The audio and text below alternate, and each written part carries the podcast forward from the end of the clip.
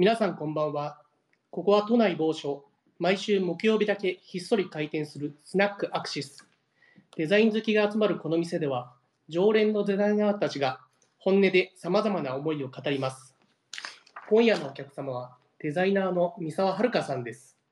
会話中、皆様もコメントやリアクションをお気軽に送ってください。それでは、スナックアクシス開店です。こんばんは。あ、こんばんは。いらっしゃいませ。さざん、お元気ですか？あ、はい。はい。おかげさまで、はい、元気です。元気ですね。はい、よかったです。はい今日はご来店ありがとうございます。はい、よろしくお願いします。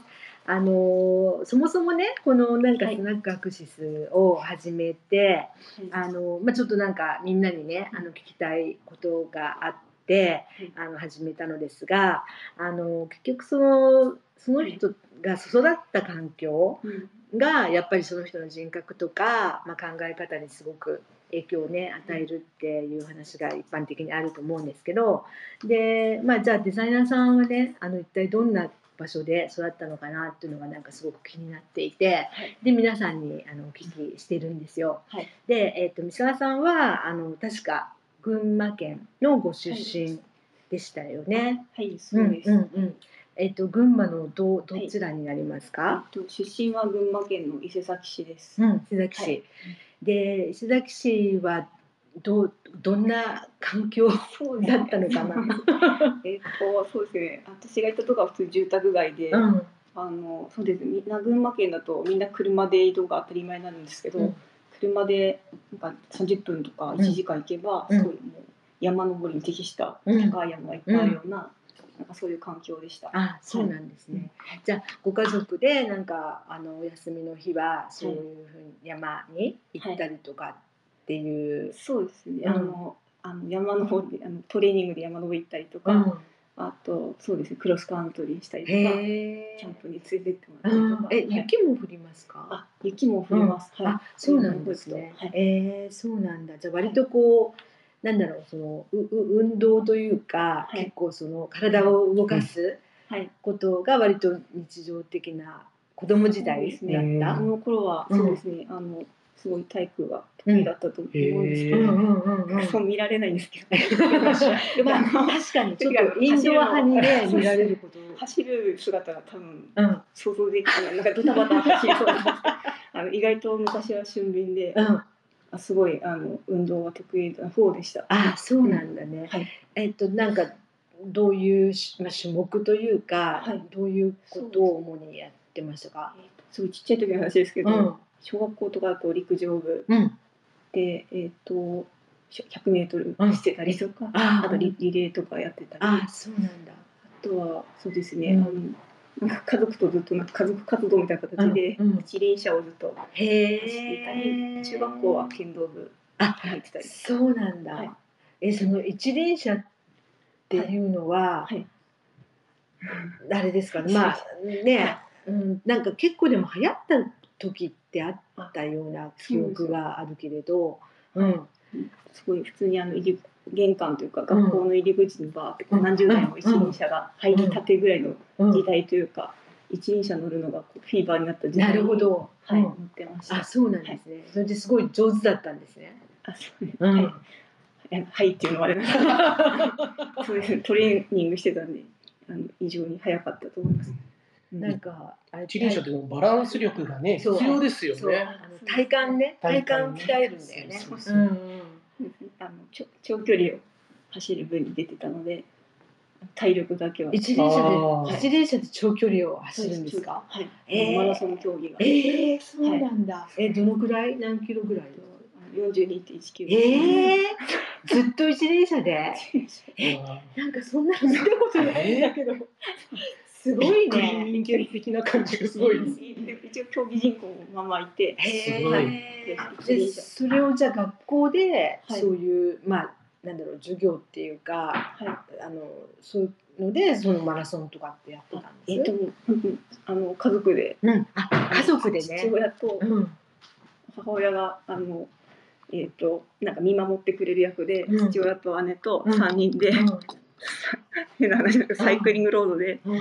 あの一輪車を練習をずっとし続けるっていう、うん。はい、土日とか、はい、すごいね。体育会系。そうなんかちょっと変な 変だと思うんですけど それだけ話すと、うん。はい、それをすごく本当に下向きにはいやってました。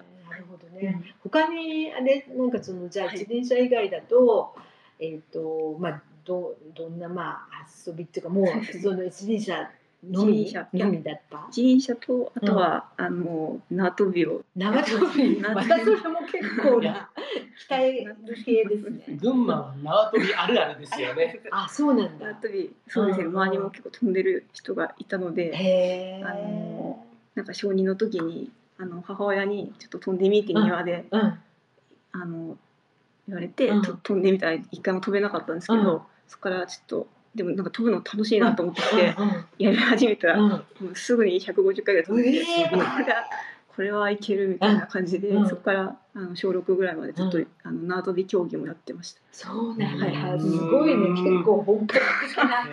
体体力を体力だけうん。は、はい、なるほどね。じゃあそれ以外のことははい。なんかこう、なんだろう。そのまあ今うんのデザインとかになんか通じるようななんかことっていうのはじゃあ特になかった？ななんか。なんだろうでも、ん。本当あの結構デザイにの仕事してて体力うん。すごく大事要だってたりするんですけど、確かに、はい。確かに それはそうだ。に対してはもう、うん。はい、昔の自信あるぞみたいな。一輪車ありがとうとか、確かに確かに確かに。はい、うん、それねすごいね、はい。精神力も鍛えるみたいそうですなねそうですよね。はい、そうか。でもあのなんかものづくりうん。も結構好きだったりもしました？そうですね、うん。あの高校生のうん。そうですね小学校とかあのああまりおもちゃとかみたいなものを、あのゲームみたいなのかあの買うような家庭ではなかったので、うん。あのそうですね父親がなんかビー玉で、うん。あの転がすなんかこう紙でうん工作してくれたり、あの父親が図工の先生だったんですけどあはい。あ、そうなんだ。そうい。うとこからあの父親がそういうのあの遊びを教えてくれたりああとはなんかナイフの削り方とか、うん。なんかあのなんか使い方とか教え、えー彫刻刀の使い方とかを。あの教えてくれたり、うんそうですね。なんかそういう記憶は今でもあります。あ、はい。本当、うんあ、なんかあのお父様もお母様も、はい。はい。あの先生だったあの。そうです。あの、うん。えっと小学校の教師してます。はい。あ、でも図工の先生っていうのはなんかね、あれだね、うん。なんかやっぱりすごく。ね、いろいろそのにね、教えてもらえるのっていうのはすごくね、いいよね。かなりクリエイティブの原点をすごい感じますね。なんかそうです。ね父親が作ってたのを見ていいなと思って、あありましたし、あなんあ、かそうなんだ、ね。そうですね、うん。であの高校生の時に、うん。あの1年生の時こう糸の子を、うん。あの誕生日にねだって、うん。買って無事にあお無事にというか、うんうん。あのはい、晴れて買ってもらいました。あ、はい。そうなんだね。うんお誕生日で糸の子を教えっていうってね、なかなか なかなか渋いよね。糸の子ってあの普通のあの手手の子じゃなくて電動の。あ電動です。はい、あのダダダダすごい。ずあのなんか中学校とかではい。初めて触ったんですけど、その時にあこれ楽しいなと思ってあそこからいいなって思ってたので、うん。自分欲しいなと思っていて、ーで父親にねだって買ってくれました。す。ご。はい。い はい。それは素敵ですね。それではい。どんなものを作ってたんだろ。そう。のえーとななんか高校であの、うん。高校になると誰も机の引き出しにみたいに持っていかないと思うんですけど小学校だとなんかいろんなカラフルなプラスチックの引き出しがうん。はい。机の中に入ってたと思うんですよ、はい。でそれを楽器ごとに持って帰ったりしてたと思うんですけど、うん。あの高校になると誰も持ってきてないんですけど、うん。なんか自分でこう引き出しを机の中のあの引き出しを作ったりとか、うんそこにえーあの鉛筆入れとか消しゴム入れの引き出しとかをへー。こう間仕切り作ってそこに教科書入れたりとか、うん。へーはい、勉強はちょっとあの全然あのできなかったかもしれないけどそういうそういうことは知ってます。へえ、そうなんだ。お道具箱のカスタム。はい、全然大したもんじゃないですけど作ったり。うん。あとはあの猫を飼ってたのでうん。あの、ね、なんかあの足はもう椅子とかの足を使ってですけど、うん。上の箱のところのなんかうん。猫小屋作ったり、へはい。え。なんかそれちょっと知ってました。あ、はい本当。はい。じゃあなんかすねそういうものづくりには結構もうなんていうか高校の時からすごい。はい。確実にね。はい。ね影響があったなと思うす。ごい。糸の子が家に来たぞっていう。人の子ねプレゼントしてもらうってねなかなかねないもんね。そうです。か。はい。でその後あれでしょ？なんかまたさらにあお父様が、誕生日プレゼントだったか記憶ないんですけど、うん。うん多分家の中でだとうるさいんで、うん。あの庭になんか家帰ってきたら急にクレーンで、うん。なんか庭に物なんか倉庫が届いたんですよ、うん。うんうんうん倉庫っていうか作業場みたはいいな小屋みたいな。建物のまうん。まクレーンでなんか庭にボーンと下ろされてて、うん。ちょうど家帰ってきたらなんか庭に家ができてて、うん。ちっちゃなそこで作れってことでなんか作業作業場がはい次の年、すごい。ややってしまい。本格的。はい、ちっちゃかったですけど、うん。でもそこでやってみって言って、うん。作業のつななんか私はやってたのほど高校でのあの実家出たので、うん。高校の後父親がすごくあのその後じ父親の方がハマってうん。いいと思う。結局。どんどんあの倉庫の中がお父さんのうん。カスタマイズといううか、ん。すごいあの工具が揃ってきてうん今でもあの父親実は毎日のように作っていてすっごいすごい作品数なんですよ。そうなん私なんて本当すごいなと、うんそのあのなんですかパワーというか、エうんネルギーに、うん実家帰ると感動します。本当お父さん古典できるレベルかもしれもないです。うねしてます。してますか？あしてるんだしてたまにしてます。はい。すごいなじゃあでもそうすると、はい。まあ小中は割とその何運動系そうですを結構やってて、はい。で高校に入ってそのまあちょっともうものづくりそうですにね。はい。目覚め、そのどの子でいろいろなものをバンバン作ってたみたいそうですね。感じ。ともこ作ったり、中中学校はもうバリ勉だったんですけど、勉強もあのなんか勉強が好きっていうよりはこうノートにうん。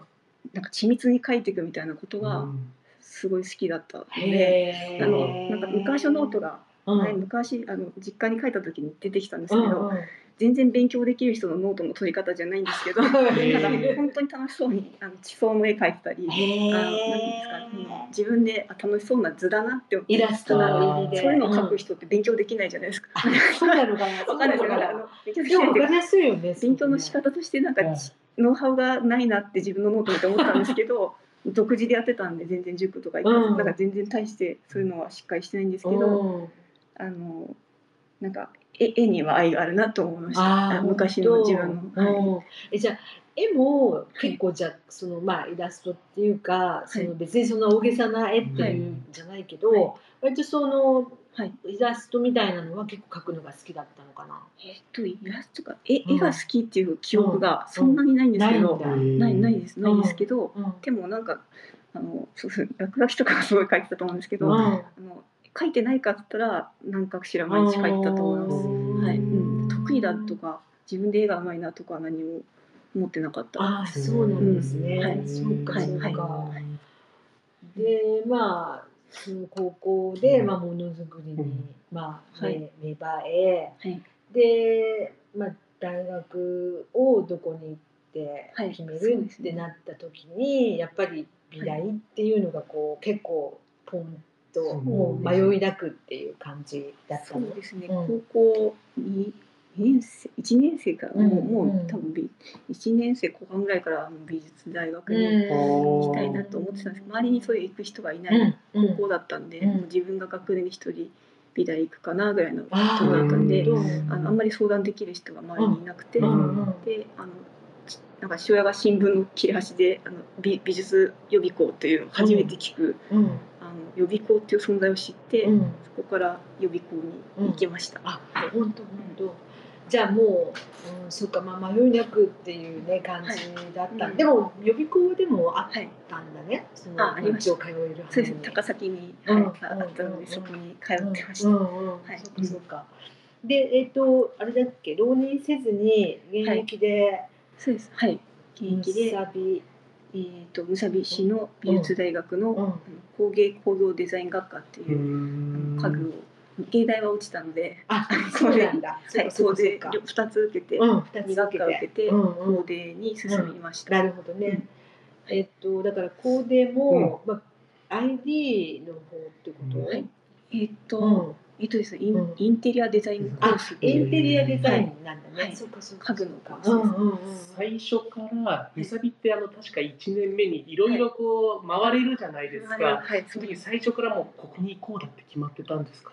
いやすごいあの職人さんへのリスペクトがあったんで昔から好きだったんで、うん。あのそうですね木工も迷い迷いましたし、うんうん。金工もかっこいいなとうんか、そうですね。当時もはい。全部もう全て魅力的で、ギリギリ悩んで、はいインテリアコースに来ました。なるほどね。全然結構捨てがたかった感じですね。はい、でも椅子が好きだったのと、うん。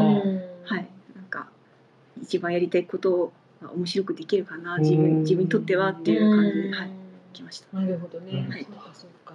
うんなるほど。大学時代はどう、はいどうどうでした？どうでした？どうでしたか どうでしたっていうのは大変だけど。どうでしたかね。うんどうどうでしたかね。なんか、うんそうですね。どうでしたかね。楽しかった？楽しかった。楽しかったですかね。うん楽し かもう必死でまあどうだったって言われても。楽しいなっていうようんりは、なんかあのもうなんかあのそうですね。すごい作ってましたね。うん。ううん。それははい。その何？うんといろんな素材で？そうですね。なんかうん模型作ったり、うんあのとか。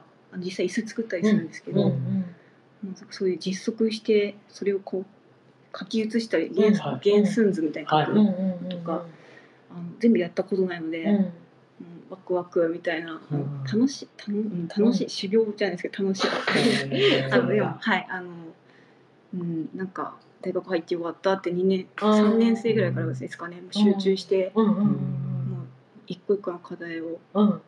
そうですねもう場合によってはなんか 2, 2個ぐらい作るとかもうなんかもう本当にエネルギーがうん。注ぎまくってました、なるほど。はいなるほど。はいなるほど。はい僕あのとあるところから水沢さんも学生の時から群を抜いて優秀だったという話をちょっと聞いたことがありまして結構これ出すもの出すもの結構なんかこうこれだこれだっていう結構やりこう突きら突き抜けられた感じですね。なんかいやうーんとなんかなんなんかよくわかんないですけど、はい取りつかれたように作ってたんですけど、うんあのそうですねでもあの本当に楽しかったのと、うん。楽しかったって言っていいかうん。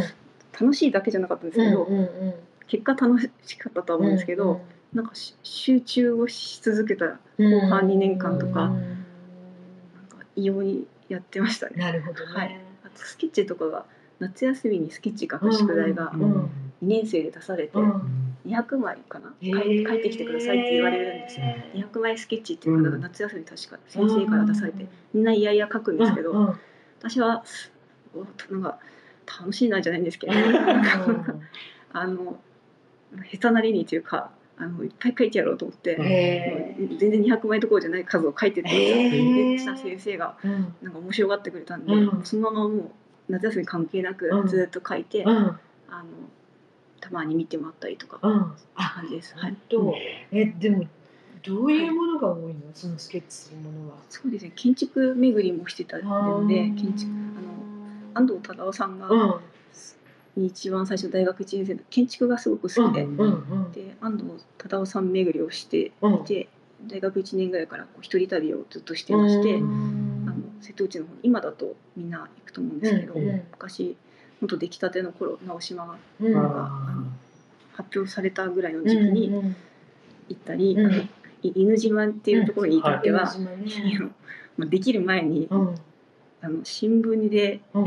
数年先にここにミュージアムができるよっていうのが出てて。えなんかなぜか建てるわけでもないのに視察に行ったんですよ一人 すごいやる気満々。何にも自分できないしうん。学生で何にもややれないんですけどうん。なんか煙突がいっぱいあるらしいって聞いて、古い廃墟。でこれは美術館になる前に一回見といて、はいあ美術館になった後も見てみようと思って。勝手にえー勝手になぜか妄想を膨らま、はい、どんな美術館だろうと思いながらうん。見に行きまあし。た。のね三物さんのですよね。うん。なんか誰どなたがやるかも分からなかったんですけど、えー。はい、なんか面白そうだなと思って行きましたね。そういうことをしてました。はい。すごい。そうかでも建築もね好きだったんだね。建築がすごいあのうん。瀬島和代さんとか、うん。大学3年生ぐらいの時からうん。建築、うんあの瀬島さんの建築を見に行ったりとうか、ん。そうですね安藤さんとか、うん。あの見て回ったりして、うん。なんか環境というか、うん。自分がこうそこの場に浸れているものとかあのそういうこうものとして強いものとかすごく好きだったので、すごく惹かれてましたね。うんなるほどね。でも高校の時はその、はい。まあ建築の方に進むっていうあれはなかったのかな。あーでもえーっとですね、うん。実は、うん。あ建築家もうん。ずっと憧れていて、高校生の時その美大行く時もうん。いろいろ悩みすぎてたんですけど、うん。その一つは建築家にもなりたかったので、なんかあの全然こうあの学科としてはあの違うとこ行ったんですけど、うん。あのすごくあの高校生の時に初めてなんか日曜美術館っていう番組か、うんだった気がするんですけど、うん。安藤忠雄さんのうん。あの番あのちょうど特集やっていて、うん。それで見てからすごくこう食い入るように見てて。なるほど。そこからすごく調べ出したり、うん。当時「室内」っていう雑誌がはいあって。室内っていう雑誌は父親が買ってたので、うん。もう群馬の地にデザインの話ってなかなか入ってこないんですけど、あの室内の中に入ってる情報をうん。高校生の時から読読んで,、んでたんだ。はい、読んで、い。やこういうなんか柳柳さんのうん。バタフライツールとかはいがはい。ドーンって出てたりして桐生あの群馬県の桐生市にうん。その椅子が唯一売ってる店があって、うん。なんかヴィンテージのバタフライうんツールを見ちょっとうん。父親に連れてってもらって見に行って、うん。ただ見る一瞬見て終わったぐらいな感じ。で、なんかでもああすごいかっこいいとか思って。あーそうなんだね。うんそうか、まあ、まあ、それで、まあ、インテリアの方に、まあ、進んだっていうのもあるんだね。その室内のおかげでね。あそうです室内をすごい愛読し、なんか父親と同じぐらい愛読してたと思います。すごいへーそうなんだね。そうか、そうか。なるほど、なるほど。で、えっ、と、まあ、その後、まあ、はい卒業して、まあ、いろいろ。はいえっ、と、まあ。いろいろな、まあ、なんでしょうね、オープンデスクとかはい。なのかな、はい。でなんかそういうのも経て、ね。はい。でそれで、まあ、粘土さんのところに、あそうですね。うんうんはい。うんそうですね。インテリアデザイン会社とうん。建築事務所はい、ちょ修行に行って、はい、はい、まあなかなかうん、あのハードな、ハードだったんですけど、ハードだハードだったんですけど、はい、うん。そこであのもうすごい凝縮した人生というか、うん、あうんのし修行に近いんですけうど、ん、なんかすなんかすごい生活をした後に、うん、うん、2006年に、うん、えー年度にうん、入社しました。はい、はい、はい。でもね、入社したんだっけ、そう、正社員、あ、えっとですね、正社員っていう感じではなかったですが、うん。最初の3ヶ月間が、うん、あのオープンデスクといううん。か、試し期はい、間があって、はい、はい、お試しされて、うん、うん、うん、それうん、3ヶ月後4ヶ月目ぐらいに、うん、うん、あのいいよって言われてうん。正社員になりまあし、そうなんだ。ね、はいそうか、そうか、はい。まあ、年度でのた。そうですね。最初まあ、仕事も、まあ、どうだった？あそうですね、うん。最初のなんかそうそうですね。仕事っていうか初初日のうん、あの大木さんと伊藤さんがうん、最初伊藤さんのことが伊藤さんっていうマネージャーがいてうん、伊藤さんのことを大木さんだと思って挨拶して 大きいっていう噂を聞いてたんで,、うんうん。で顔写真があんまり出てこなかった。うん、ので、うん、あのね、当時ネットで。うん。伊藤さんにはあの「はじめまして」とか言って、うん。ちょっと挨拶してたら、うん。もう一人トイレから出てきた人がもう一人大きくてもう一人いると思って大きい人。大木さんだったんですそちらが。いうん、うん、やおおってなって、うん。なんかはい。っていう出会い方。なるほど、なるほど。でうん面接もギリギリというか、うん、もう本当になんかもうボロボロで入ったって言ったらあれですけど、うん。なんかもうあの入れてもらえますかって感じで、うん、頑張るんでって感じで面接に行って、うん、あの入れてもらって、うん、っうん。ていう感じですかね、なるほど。ね。えーでも粘土はやっぱりまあ憧れみたいなものがあ,、あって粘土に入りたいって思ったあの。そうですね、あの当時まだ本当に私インターネットとかじあのもともとそんなにう疎かったっていうか、うん。当時なんですけどなんかネットで会社を調べるってことが、うん。ちょうどそのあのお金もあまりもう貯蓄が切れてたネット回線もなく。そう当時その就職活動を年度入る前にしてた時に、うん。もうなんかハローワークでするしかなくて、うん。ハローワークに行って30分の限定のネット回線の中で、うん。なんかひよこ坂のどういうところを受けようかなとかやってた時に、うん。あのなんかその石上純也さんのところにちうんょっとだけ行ったんですけど、うん。その時に石上純也さんのところにいたスタッフの方うん。が、あのなんか粘土っていう名前を言ってたなと思って、粘土にすごく面白いうん。スタッフの方たちうがいて、すごくあのなんか集団としてすごく高度だという話を、なんかすごく面白いこれから絶対活躍するだろううん。集団だって話を、うん。その方がしてたんですよ。それで「え粘土ってなんかお名前も面白いな」と思って、うんうんな謎めいてて、うんうんうんうん 謎めいてたままそんなに調べないで入るのが好きなんで、うん。なんか作品いくつかネットで拝見したんですけど、うん。あのなんかそういうことをうん。ちょっと信じて入ってみちゃおうかなって 入れてもらえるかは、うん。あの分からなかったギリギリだったんですけど、うん。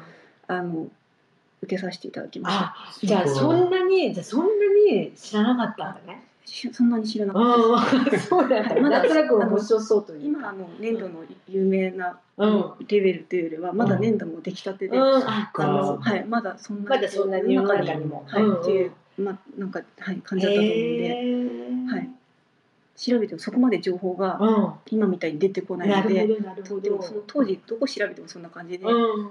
謎めいてるのがうん良かった。よかったんだね。はいそうかそうかはいそうか。で前に出てもらって、はいうんでまあでもその頃だとまあどうどうなの、まあスタッフとかもすごい少なくて。そうです。ね、割とこう彼らもねまだ若くてっていう感じで、でやっぱり、うん。でもまあすごく、はい。どうでした？か楽しかったっていうか。そうですね。ん。今思うとうん。信じられないぐらい大木さんも若くて、うん藤木さんが多分29ぐらいえーそうか若いですね多分です。28か9だったと思います。社長がそれぐらいで、うんうんスタッフが23、4、5とかあー若いぐらいねなんですよ。で、私が入った時が23、24とかうんですね。で、先輩も25とかなんですよね。でもそう1年で成長率がすごいんで、大先輩なわけです。1年違うはいだけで。はいだから、なんか、まあ、一番自分がと入った時は若かったので、はいうんみんな先輩って感じ、うん。年は近いんですけど、うん、でも年の近い仲間で、まあね、社長も大体、まあ、自分たちそんなに変わらないってなった時に、割とこうそのやってるお仕事とかもやり,、まあ、やりがいがあるっていうふうに感じはい、たのかな。うん。そうですね。なんかあのすごいやりがいあるなとか、うん。あの楽しいなって言ってる余裕がない、余裕がない。余裕がない。余裕がない。んですけどそれどころじゃない。自分の実力が見合わない、うん。えー全然怒られてしまう先輩たちに。うんなんか全然仕事できない、そうか、はい、うんあの実力の差がある。ややばいみたいな、ああそうなんだ。三足が。河さんでもそういう時代があったんだね。全然全然ありましたよ、うん。それはあのなんかもう自分って何なんだろうと思いながら。あな なんかすごいもう恥ずかしい集体を晒しまくってたんですーね。えー、はい、本そんな感じです。当ではい粘土にでも何年ぐらいいたの？えっ、と2年半ぐらいですかね。はい。うんでまあじゃあその後はい。は、うんあれですか？原さんのあところその後はうんそうですね原さんのとこうろに、んはい入社しました。えじゃあ20代で原さんのところに入ってるんだねまだ。さそうですね。うんうん原さんのところが4社目でうん26のの1月です。そっ1か月に。でもなんか20代で結構いろいろいろいろ経験したね。なんか。そんなね20 26歳でさ4社ってさ ねなすかなかの問題児ですよね。いやいや全然問題児じゃないよ。で問題児じゃないけどでもまあそれぞれ特徴のあるねところをこうまあなんていうかわわ渡り歩ってというかね、だからそれはすごいやっぱりねすごい経験になっただろうし、うん、うん。それでまあ最終的に原さんのところにはい。好かれたっていうのもねでも、はい。でも日本デザインセンターなんて入るの大変でしょなんかそうですね、うん。ちょっと私も当時そういうことの、本当になんか知識がうん。なんかちょっと偏ってたんでそんなにそこに対して深くリサーチして入ったわけでもないんですけど、多分大変だったんだと思うんですけど、うん。あの、入れちゃったあ。の原さん、うんうん。そうあの原さんの「アイディア」っていう雑誌が、うん。あの当時その入社したいと思った数ヶ月前か数年前かわかんないんですけど、うん。本屋さんに並んでいて、うん。で立ち読みした時うに、ん。すごく緻密なうん。スケッチというか、うん。あの本の本のこうラフ絵があったんですけど、うん。それを見てただものじゃないっていうあの、うん。ただものじゃなかったんですけど、実際ね。たただものただものじゃない。です世の中的にもうすでに有名な方だったと思うんですけどうんあなん。か勝手にただものじゃないって、うん。20 26歳なりに思いうんうんそれであので、ま、前から大学時代から、うん。あの原デザイン研究所っていうところと、リーデザインっていう本とか、うん。衝撃を受けていて、うんうんただその時も謎めいていて、うん。そんなに調べても出てこないし、うんあのなんかどういう人たちが、うん。じゃあ研究所ってなんだろうと思って、でデザインを研究するところってなんだろうと思って、名前にまず惹かれていて。であのなんか原さんっていう人がやってるデザイン研究所に、うん。もうずっとピなんか名前が面白いし、うん。作ってるものも面白いし、うん。とてもなんかどうやったらこのクオリティのができるんだろうって興味はあって、うん。でいなんかいつか入りたいなと思ってたんですけど、うん。なんかあのともうちょっといろいろ修行したいなとかも思いましたし、うん。自分縁がないかもしれないなとも思ってたので、うん。とりあえず違うあのいろんなとこうん。行かしてもらったんですけど、あの縁あって入れたんですよ。ねえ、はい。すごいね。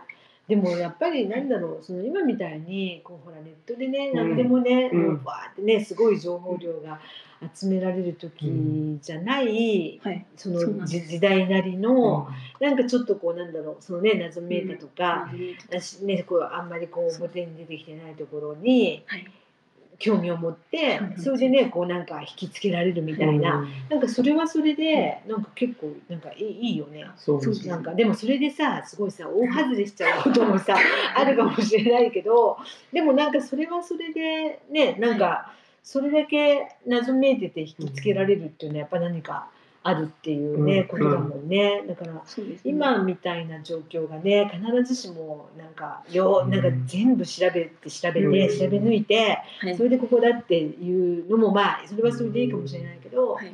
でもなんかちょっとねこう分からない部分があってそこに興味があってうん。あのここに決めたっていうのも、はい。なんかそれはそれでねなかなかいいいいしなんかやっぱりこう独特のそうなんだろう。うん。なんていうのこう、うんうんとそうなん触触覚っていうかさ、なんか直感力うんが素晴らしいですね。なんかそのただものではないとかさ なんか謎めいてるとかさ。そう。そういやいやいやいや。でねそれででもみんなねあのそうそうたる人のところにね行かれてるか。らこにこうまた入れちゃうっていうのがまたすごい。そうそうそうそう。本当そうだよね。あのそうですあの運も運もいいなって自分ですごい思う時が人生であるんですけど、まさしくうん。そのその時は苦しい連続でうん。仕様でしかなくて、うん。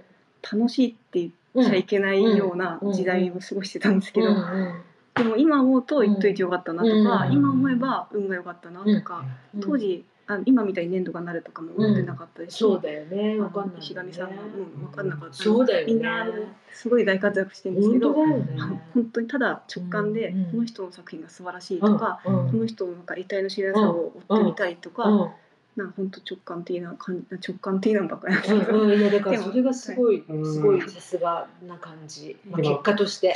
結果として。大体運がいいって人すごいそれなりに努力してるんですよね、そこに行くのに。努力も。してるしやっぱりねそのね運もねやっぱ能力のうちだからね本当に。でやっぱりなんか何やっても運が悪いっていうのはうん。やっぱり残念ながらちょっとそういうまあそそっちのだからね。あのそそこの領域に目指してる領域に関してはもしかしたら縁縁がねないのかもしれない。だからそれでこうやっぱり、うんとうん、運がいいって、ね、いう流れが作れるっていうのは、やっぱりすごいね能力なんだと思うんだよね。うん。ももちろんちょっとお落ちてるところもうん。あるので、うんうん。あの今なんか全部がなんかストレートで一択で選んできたわけなので、うん。もちろん悩んで、うんいろんなところをあいろんなっていうかたくさんは受けてないんですけど、うんうんいくつかは受けて、うん。振られてもいますし、芸大とか？あ芸大。もあの芸大。もちょっと二三年引きずりました。はえい、うん引きずりましたけど、うん。はい、なんかそういうのもありましたけど、うん。でもあの工業デザイン学科行ったから出会えてる恩師がいたりね。仲間がいたのでね。あの行ってよかったって思いますし、うんうん全部行ってよかったになる素晴らしい。素晴晴らしいらしい。はいそうだね。そうだねなるほど、なるほど。でね、うんと、まあ、三沢さんといえばですね。はいあのー、まあ、えっ、と、さ、初期の頃の、初期の頃だよね。あの、ウはいォーター。スケスケープスケープ、はいあの水槽のね、はいあの作品、うんあれ結構初期の頃そうですね。になる？えっ、と三沢デザイン研究所研究ごめんなさい三沢デザイン研究室うんを、あの原さんのとこが出たのが2014年で、うんうん。でそこからあの部屋持って最初の最初のね。1年目にうん個展のご依頼いただいて、うんあの松屋銀座でうん展示したうのん。時にウォータースケープを発表しました。そうだよね。うんそうでまあ例えばそのウォータースケープだったら、まあはい魚と、はいまあその環境はいみたいなうんところがテーマで、はいまあ生物はい。がテーマじゃないですか。あ生物とまあその環境みたいなね。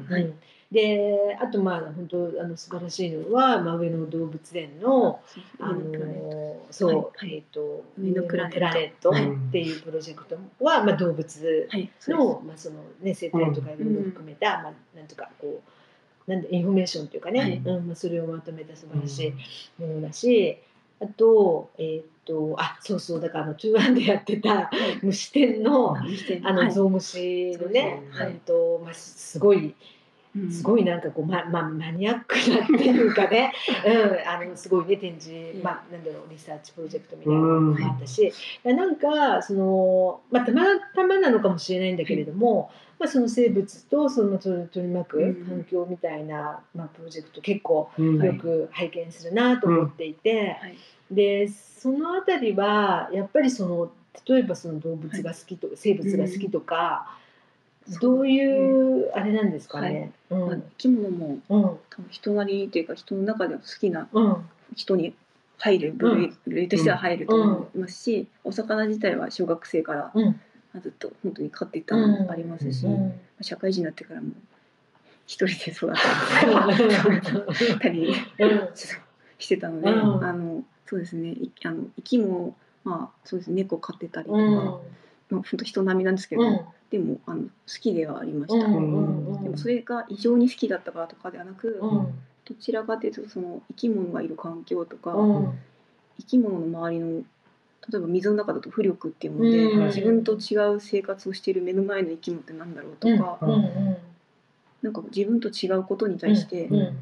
違うけどなんか似てるところもうんうん。あるのかも、で気持ちなんてあるのかないのかは伝わってないかもしれないけど、うんなんか勝手になんかつつながった瞬間みたいなのを感じたいとかウォータースケープ作ってるとか。うん。なんかただ大きな世界で何も感じてないかもしれないいや全然わかんないんですけど、でもなんかつながなんか意思疎通できたかなみたいな感覚とか、へなんかそういううん、やってみるかやってみないかでえらい違いで、うん。なんかとりあえずやってみたらどうなるかなっていうことで、うん。なんかまあ年度時代からあのちょずっと頭にはあったんですよ、作ってみたいなって。そうなん。だね。はい。うん。あ、そのあれですか水槽あ水槽魚の。ウォータースケープうんはいうん。構想し始め構想っていうとあれなんですけど大げさなんですけどうん。いつか展示したいなと思ったアイデアで。うん。えー、とそうですね25歳ぐらいの時に、うん。あのお魚育ててる時に、うん。すごい実験的にもう魚には悪いんですけどいろんなあの粘土でもらってきたビーカーとかなんかグラスコとかとかねいろんな水草入れなんか入れてエビがどう移動するかとかあなるほど。とちょっと浮かせてみた時に、魚がそこの空気を吸うかとか、うん。そのえっ、と何ですかね実験してた 3D プリンターがちょうど私が24、5歳ぐらいの時には急に出てきたんですよ、うん。世の中に。うん。で 3D プリンターってなんだって思って。であの沖さんからお借りしたサンプルがそのなんか玉転がって玉の中で球体の中にさらに球体が入っててさらに球体が入ってるサンプルをいただいたんですよ。うん。だけどコロコロ動いたんですよ。え？っと思って、うん。なんか閉じられてるのに、うん。中で玉が入ってると思って、今だと当たり前なんですけど当時はびっくりして、こんなんできるの？と思って、うん。じゃあ思いつくの何でもできちゃうじゃんと思ったん。ですで 3D プリンターは結構当時は魔法のものに見えて、うん。もらった時びっくりして、うんでそれをすごいきれいに水洗って、うん。お魚の中で入れてみて、うん。なんか水流で動かしたり、うん。なんかコロコロ転がってるの面白いなとか、うん。でなんかあのそういう水流の流れが見える可視化したりするとどうだろうとか、いろいろこう暗いんですけど部屋でうん。一人で。うん。実験してたんだ実験してへえ。なんか生きがいがそういう、うん。はい、ところにあったんですから、はい、でもなんかあれ見るとやっぱりでもそれねでも絶対にそんな一朝一夕にねはいできるようなもんじゃないってやっぱうん。すごい思うしなやっぱりその本当まあ実験ね相手は生き物だしさいだすごい時間かけてきっとその生態をあの見て見てないとああいうものはやっぱりできないじゃないですか。だからそれはねなんかよくわかるっていうか、まあ、そのどどどんな実験何を入れたのかはちょっとわからないけど、うん、じゃあやっぱりでもそうやって結構時間をかけてはい。作ったものですよね。そうですねね。展示会に向けてはとんでもなくスピードで、うん。本当1ヶ月半とか、うん。でも構想で考えてた妄想時間が長かったんで、うん。うん。全体でと長いんですけど、うん。作ったのはもう一瞬そうかそうか。そうかそこからあの活動としては、うん。最近止まってますけど、うんウォータースケープっていうプロジェクトをうん。なんかこれからも作っていこうかなとううん。んうんうん思って、そう継続的にやっていこうかななると思ってます。ほどね、はい。そうかそうか、はい。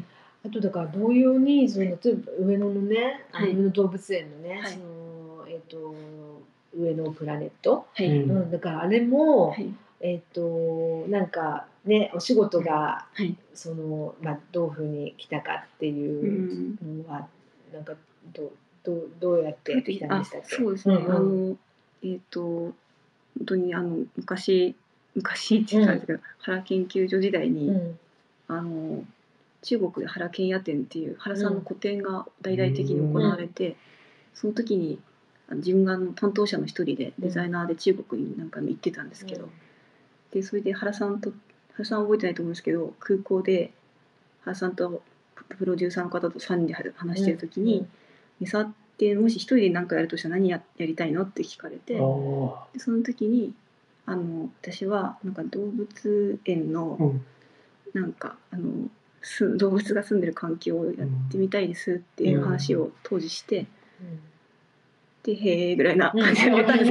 けど、うん。でもでもなんか自分はそれを言った、うん。発言したことをすごい記憶に残ってて、それを一緒に聞いてくれてたプロデューサーの方が、うんあの日本デザインセンターにお仕事で上野動物園から一本の電話がかかった時に、すごいその方がたまたま取ったんですよ。へーそれで三沢はそういえば動物園やりたいなって言ってたなってことでつないでくれたっていうのが最初。すごいよね。すごい。でそれそのポロってその原さんに話した時からはい。ど,、どのくらいのタイミングだったの？それって。結構すぐだったの？に2年3年ぐらい。本当？でもまあそのくらい経ってたけど、経ってプロデューサーの方は覚えててくくれてたんだなと思って嬉しかったです。すごいよね、うん。なんかね願えば叶うっていうね感じだよね。あの三沢研究室持って最初の仕事がうん上野の動物う園で、ああの原研究所時代の半うん。最後の半年ぐらいからも実は始めてたんですけど、うんえっとちょっとポスターが終わらなかったんうんですけど、でもそこの辺から付き合いが続いて、うん。あのお仕事一個もないとこから研究室スタートするんですよ。うん。なんで暇で暇で、何もあの名前が売れない限りうん何にも仕事来ないんで。最初あの最初なんかデザインセンターってことで自分も来るかなと思ってたら、うん。あれ？なんか気づいたらお仕事なんか一個 ないなみたいな気づいたらパンダのカレンダーをひたすら 2, 2ヶ月半かけてゆっくり作ってる自分がいてなんか私パンダカレンダーしか作ってないなと思ったら2ヶ月半であもうなんか終わったなっていうかあなんかあな誰も私の存在に気づいてないってことに気づいたんですそれでまあね。それそれで自主提案じゃないんですけど、これ自分で動かないとうん。誰も見てくんないなと思って、うんで結構それで最初の年のウォータースケープと上のプラネットは、うん。あの世の中に私いますっていうことをへ言いたかった。それを言うためっていうかなんかいいものができるっていうよりは、うん。私ここにいますみたいなことを宣言する展示。なるほどね。自分の存在証明だったんですね。そうです何でもないからうん。し知ってほしいなというところに。なかなかね厳しいよね。はい。まあいくらねあのね日本デザインセンターっていうねまあこう、はい。まあ後ろ盾があっても、やっぱりねきそれは厳しいですよね。ううんまあ全然仕事は、うんはい、ちょっとパンダカレンダー作ってた時はパンダカレンダー。強烈に覚えて。るそうか。なる私ほど。すごい綺麗に文字詰めしてるなんかうん。ただパンダの日にちの数字を綺麗に 整えてる自分に。なるほど私は。何をしているんだろうって思うなるほどなね。思ってます、でも上野のでもあのプロジェクトも結構、まあ、リサーチはい。がやっぱりあったんですよね。あ、えっ、と上野ですか？あうんそうですね。ねあのあれはうん。本当にその個展のために始めたものうん。が最終的に年間ビジュアルにうん。採用してもらうっていう流れになったんですけど、最初はもうあの展示として、うん。あの上野動物園のその前にその、ま、真夏の夜の動物園という仕事で始めてたので、うん。あの夜の動物園に入るっていう企画のポスターを作るところでお仕事が始まってて、うん。でえっとなんかその裏をいっぱい見れたんですよ、うん取材その打ち合わせ行くたびに。はいそうするとあなんかこの辺で生えてる竹やぶってあパンダの餌だったんだとか,、うんなんかあのすごい関係性がうん。見えてきたんですよね。はいはい。でとか飼育員さんが切ってる、動物のような名前の書いてあるバケツにたくさんそれぞれのご飯が置いてあるんですけど、そういう裏側のものを見た時に、あなんか伝えたいことはこっちだと思って、うん。それであの知られざる上野動物園って、上野動物園ってあの聞いたところで言うとこう人生で、まあ、うん上野に限らずですけど、うん。動物園ってなんか一生で2回は行くらしいんですね。でそれ3回か2回、うん。1回目が生まれた時に、うん。お母さんお父さんに手引っ張られてはい。来てうん。で通夜デートで来て、うん。3回ですね、それで最後に今度子供生まれたら、うん。子供と人が多いらしくて3回ぐらい来るって言われてるんです、それで逆に言うと4回来れるようにしたいとか5回来てほしいとか、うん。実は毎回変化してってるけど、うん。人はそんなに動物園に来ないんだとすると、いうん。やいやそんなもっと変化起きてるよとかあの、うん。実はその同じものが待ってるだけじゃないよって、うん。日々違うよってことをなんか伝えたいなとか、うん。なんか人気者がいて、うん人気者じゃない生き物がいるんじゃなくて、うんあのどれもフラットに見た時にうん。魅力すごいなと思ったので、うん。あのそういうことを飼育員さんが愛を持ってやってることを救い取りたいなとか、うん。すごい。でそこを形にしてみたいっていうところです。ね。うん。はい。なるほどね。はい。なんかでもそれがまたさらにこうなんていうの発展して、うん。今あのねあのえっ、と国立科学博物館だっけ、あそうです。ね。の、はい。まあちょうどえっ、とだから巡回用のね、あのあれだけのね動物のはい。標本とかね、いろいろはい。ある、そうですね。まあ展示の巡回用の、まあパッケージをはい作られてるんですよね。今、そうですね。去年のうん。7月に、うん。あの大分のオーパムっていう美術館で、あの展示が初めて行われて、ん。その時まだコロナのうん。結構あの感染者数も多いうん。時でちょうど、なのでなかなか東京から皆さん大分に行ってくださいとか言えなくて、うん。なんか大分のあの周辺の方々たくさん来てくださったんですけど、うん。あの今回そのあの東京の方にうん。展示がうん。あのやってくるんですよ。今度上野であはの2022年かうん今年ですけど、うんうんうんうん。うん8月5日からうん。9月25まで。い。ねえ楽しみ。はい。ねえ。展示がやってきます。うん。はい。そうですね。楽しみですね。そうですすごいうんなんかでもそういう、はい。なんかまあ例えばその生物との関わり合いとか、はいまあそれに限らないんだけど、はい。あのそのまあ自分のその育った環境とか、まあうん。群馬うん。土地だったりとか、はい。なんかそことこうなんかリンクというか、はい。なんか考えてみると振り返るとなんか影響を受けてるなとか、うん。なんかそういう思い当たることってなんか自分であったりするかな。そうですね。うん。影響を受けてる、うん、あんまりまあ自然が多そういですねところ。自然もうん多いですしうん。影響っていうよりは結構なんてことないものっていうか、うん。あのなんかこう例えば石集めてたりちっちゃな、え。あのなんかこう人から見たらゴミみたいに見えるようなものとか、この前も仏像の仏師の方のところにうん。行った時に、うん。あのちょうど顔のところを削った木くずがえ。すごい私なりに綺麗だと思ったので、なんかへあの武士の方にとってはゴミなんですけど、うん。もらっていいですかって言ったらちょっと怪げな顔されたんですけどなんかいいいいよって言われたので、うん。あのいただやったと思って、うん。そのなんかその時もらわなかったら、うん。自分では作れないものとか、うん。出会えないものとか、そういうのをすごいあのその時すぐにじゃあそれでインスピレーションがあって椅子が生まれるとかそういうことではないんですけど、なんか記憶のどこかで絶対点在しているその集めたものとかが、あの何かの形になるときに絶対に無意識化ではいはい確実に影響があると思うんで、そういうのはすごい大事にしてます。はい。えでもその顔のそのの顔を削ったはい。そのカスって、はいなな何にそこの何にするのかとか実際どういうものなのかもちょっとすごく想像できないんだけど。そうですよね。うなんかん。あのなんかちょっと私もうまく言葉だけで言えばいいんですけど、うん。こうなんかグリッドが入ってて、うん。そのどこどの下絵みたいなうん。木仏を彫る。はいはいはい。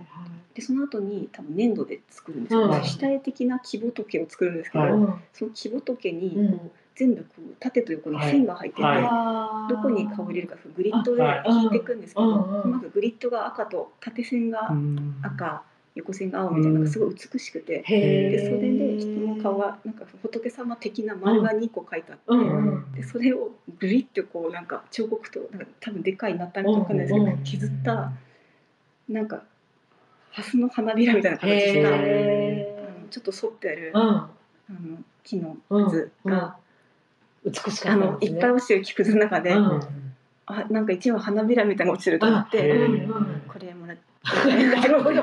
いただきますかってなるほどなるほど。これちょうだいってあ私には宝物に入れて、えーあこれくださいって言って。えーひときわ輝いてこう美しく見えたわけです その時はそうです。はい、あとなんかそうですね、あの遊具の会社とか行ったら、うんなんかあの樹脂削った時にくるくるくるって、うんなんかネジみたいな木くずいっぱい落ちてる。木くずがネジくずとか、樹脂くず。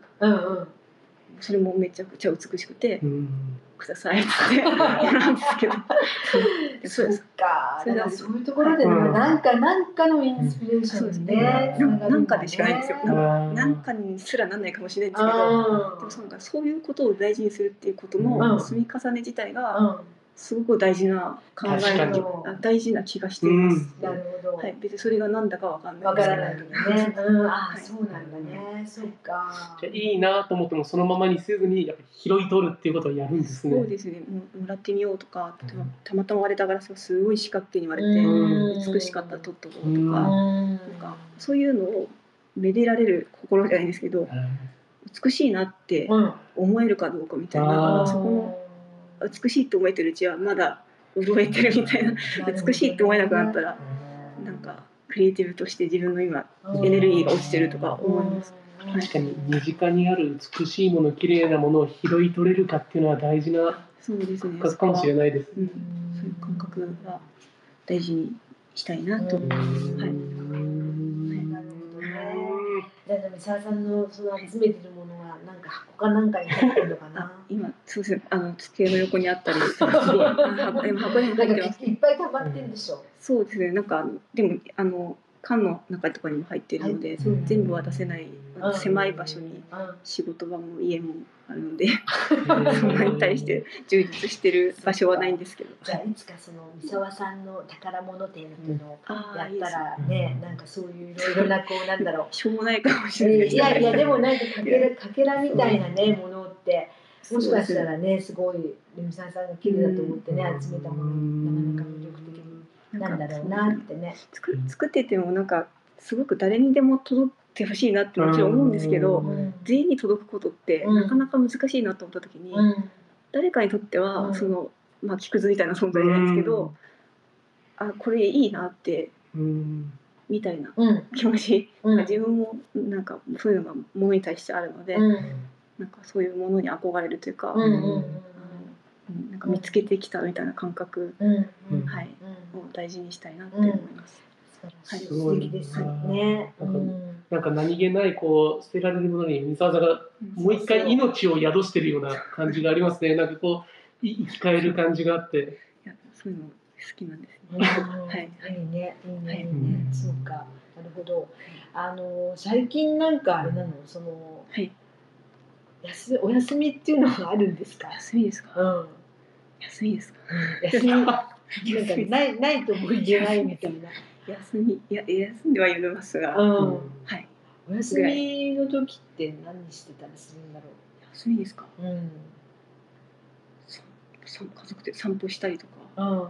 つまんない。いやつまんない。いやつまんないって言ってですけど、人に人様に言うような特にじゃあなんかこうハマってるものとかはないないハマってるものこの前あでハマってるって言うと失礼なんですけど、この前見に行ったの。南方熊楠っていう人のうんうんうん収蔵品を、お仕事で見せてもらったんですあけど、への和歌山そうですって。うんうんうんハマってるとかではないんですけど、うん。ここ数年で一番衝撃を受けました。なんかはい、そんなにこう衝撃っていうのは衝撃波が、うんうんうんうん。なんか今回ブワーってなんかうん出てたっていう、へー。はい。あ浴びた感じがして、ああそうなんですねはい、こういうのはうん。なんか知りたくて生きてるみたいな気持ちになりました。なるほどね。うんやっぱりだからあれだよねきっと三沢さんははいやっぱその自然とか、うん。はいなんていうのかなこうすごくこう、うんなんていうのし自然って言っちゃうとねなんか一言で済んじゃうけれども、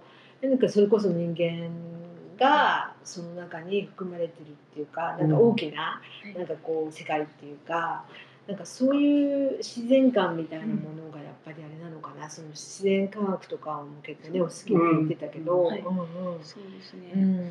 あんまりこう自分自身が、うん。そうですね。でうんでなんかなんでデザインってなんだろうとか、うんすごいよくうんか語れないタイプの人間じゃないですか、うん。よくわからないんですけど、うん。あのでも、うん、そういうこう、まあ、自然科学というか、形あるものというか、うん。うん。それであの誰かがこうデザインしてっていうことじゃなくても、うん。もうすごい美しいものがたくさんある中で、うん。あのなんかそういうものの恩恵じゃないですけど、うん。見るめ見れることや、うん。なんかそこへのリスペクトやうん。そうですね。えー、となんかそっちの方が大事なんじゃないかなみたいな気持ちにうん。仕事をすればするほどうんデザインが下手くそで 下手くそでっていうかそのまだまだうん。原さんもよく言ってましたけどどんどんデザインって上手くなっていくのでうん。やっと楽しくなってきたってこの前おっしゃってたんですけど、うん。なんかそういうあ原さん自身が。そうでデザインそれを聞いてすごい嬉しくなってあデザインってもっともっと楽しくなるんだと思ってうん。あのいい職業だなって思った。んですよ、へー生涯かけてやっうん本当だね。今今の年でデザインとは何だとかってうん語るほどでもないとう。ん。いうか語れない。まだよくわかんないと思っちゃいます。はいうん、ええそうか。なんかでもそれはねすごいことだね。うん。でも結構ね若くしてそのなんていうのあの三沢三沢、はデザインデザイン室。きはい。ね研研究究室をねこうまあ任されたりしたから、うん。なんかねなかなかプレッシャーとかもねきっとねあったんだろうなとかって思ったりもするしねでもまあその中ですごくねい。いお仕事ねされてるもんね。必死必死なんですけど。全然あのはいあのいい仕事したなとか思って生きてないんですけどあの必死。必死です。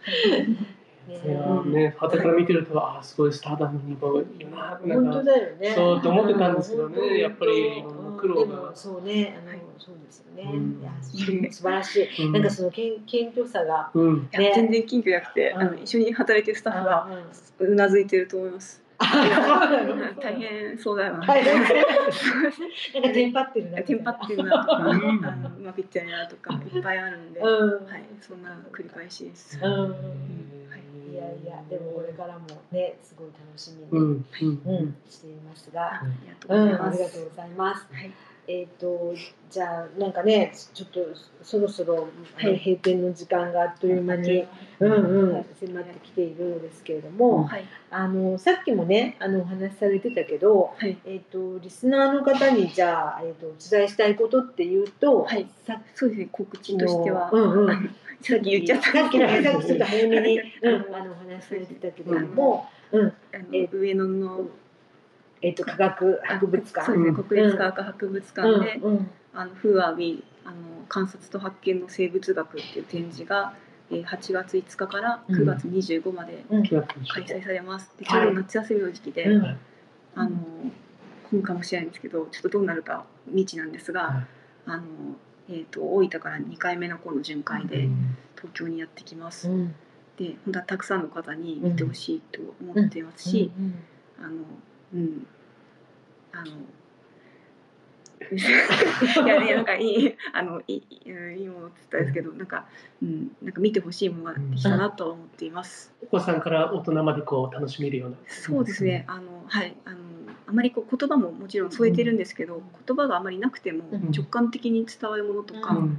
あのあのか説明的なピなんかあのものもいくつかあるんですけど、うん。基本的には何を言いたいかが標本だけでわかるとか、うんかそうなったらいいなとか、うん。目の前のものを二度見しちゃうようなはいあの剥製を剥製すごいなじゃなくて何がどうすごいななのか、うん。何がどう見ると面白いのかっていうところが、あの見えてきたらいいなと思って作ったのとあと私たちは誰なのかっていうテーマを込めてるので、哺乳類である展示、哺乳類の展示なんですけど、人間も哺乳類なので、うん。